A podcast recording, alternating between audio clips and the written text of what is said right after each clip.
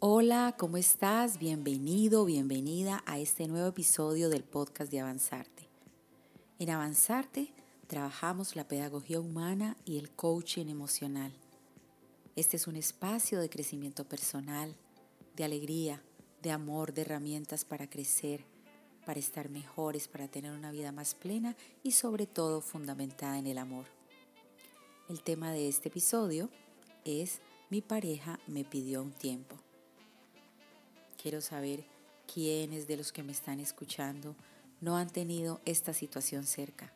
¿Lo han propuesto o se lo han propuesto? Mi amor, estoy agobiado, estoy agobiada, quiero un tiempo, quiero que nos distanciemos, quiero que nos separemos, quiero que reestructuremos mejor nuestra relación. Vamos a ver qué pasa dándonos este tiempo. Díganme si no, les parece como familiar estas propuestas. Así es que el tema de hoy es mi pareja me pidió un tiempo. Vamos a comenzar con el tema de hoy.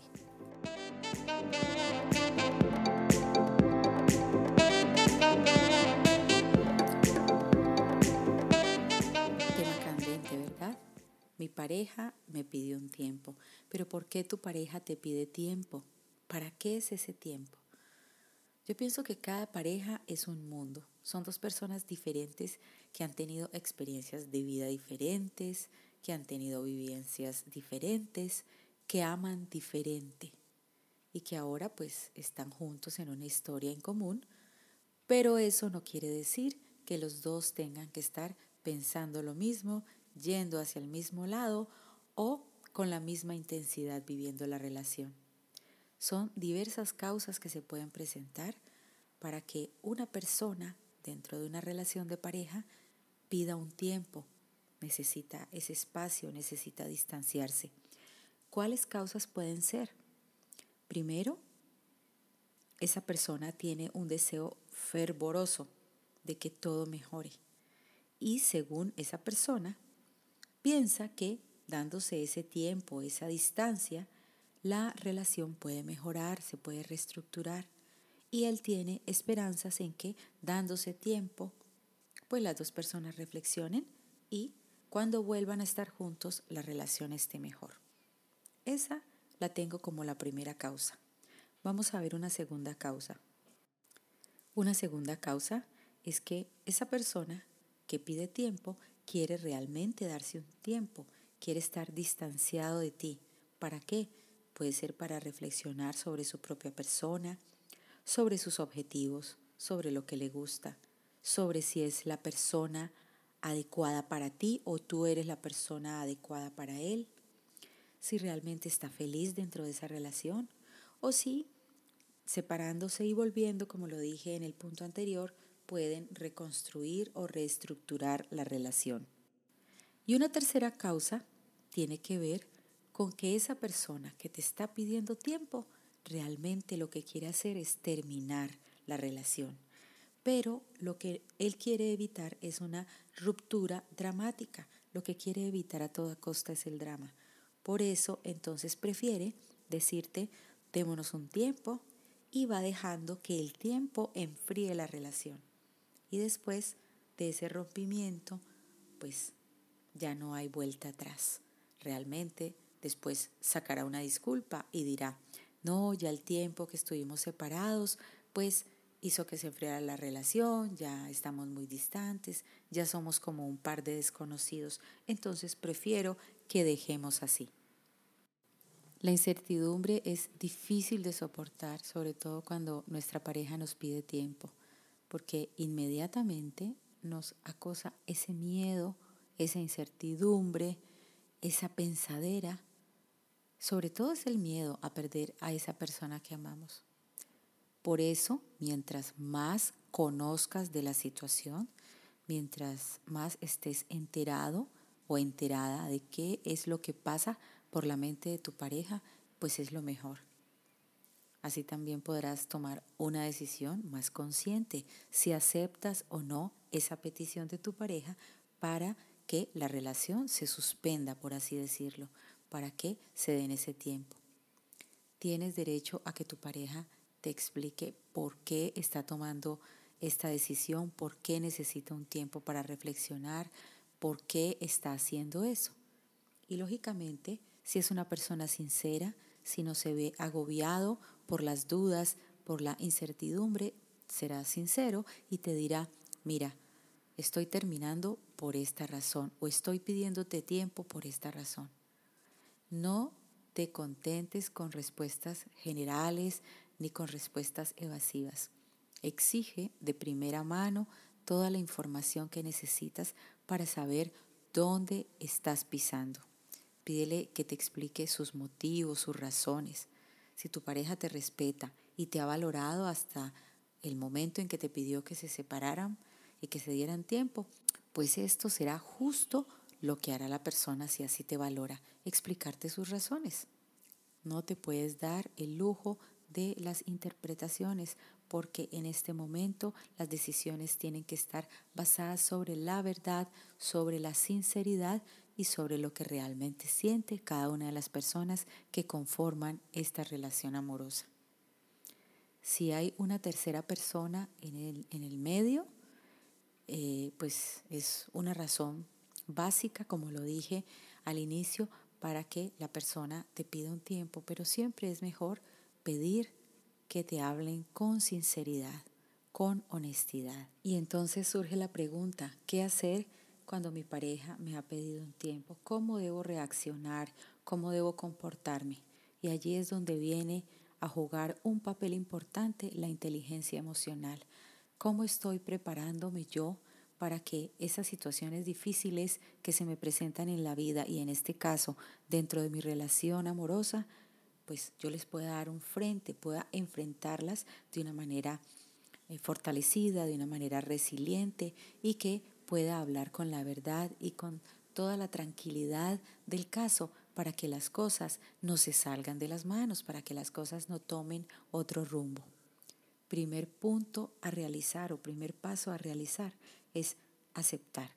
Si tu pareja te ha pedido un tiempo, lo primero que debo hacer es aceptar, entender, por ese respeto, por ese respeto que se han tenido durante el tiempo que han estado juntos, pues lo más importante allí sería aceptar que te están pidiendo un tiempo, como lo dije ahora, pedir explicación, qué pasó, cuáles son las razones que tú tienes para que nos distanciemos y finalmente pues respetar esa decisión que ha tomado la otra persona y yo también quedarme en mi posición de aceptación.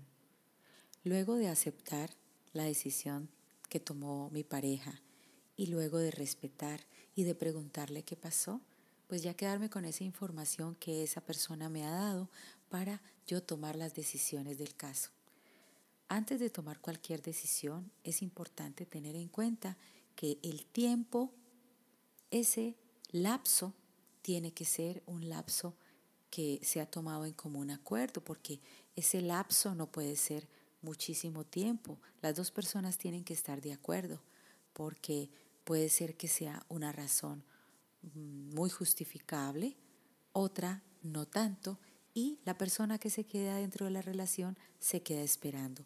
También es importante aclarar cuáles son las condiciones en las que se van a separar, porque Tal vez la persona que se va y que pide un tiempo haga su vida de soltero, de soltera, vaya a la fiesta, vaya a la rumba, conozca nuevas personas, mientras que tú estás en la posición de esperar pensando que estás todavía dentro de una relación, mientras que la otra persona está haciendo su vida de soltero y tú conservando las mismas normas, las mismas reglas y sobre todo el mismo compromiso que hay en tu corazón acerca de la relación que estás viviendo.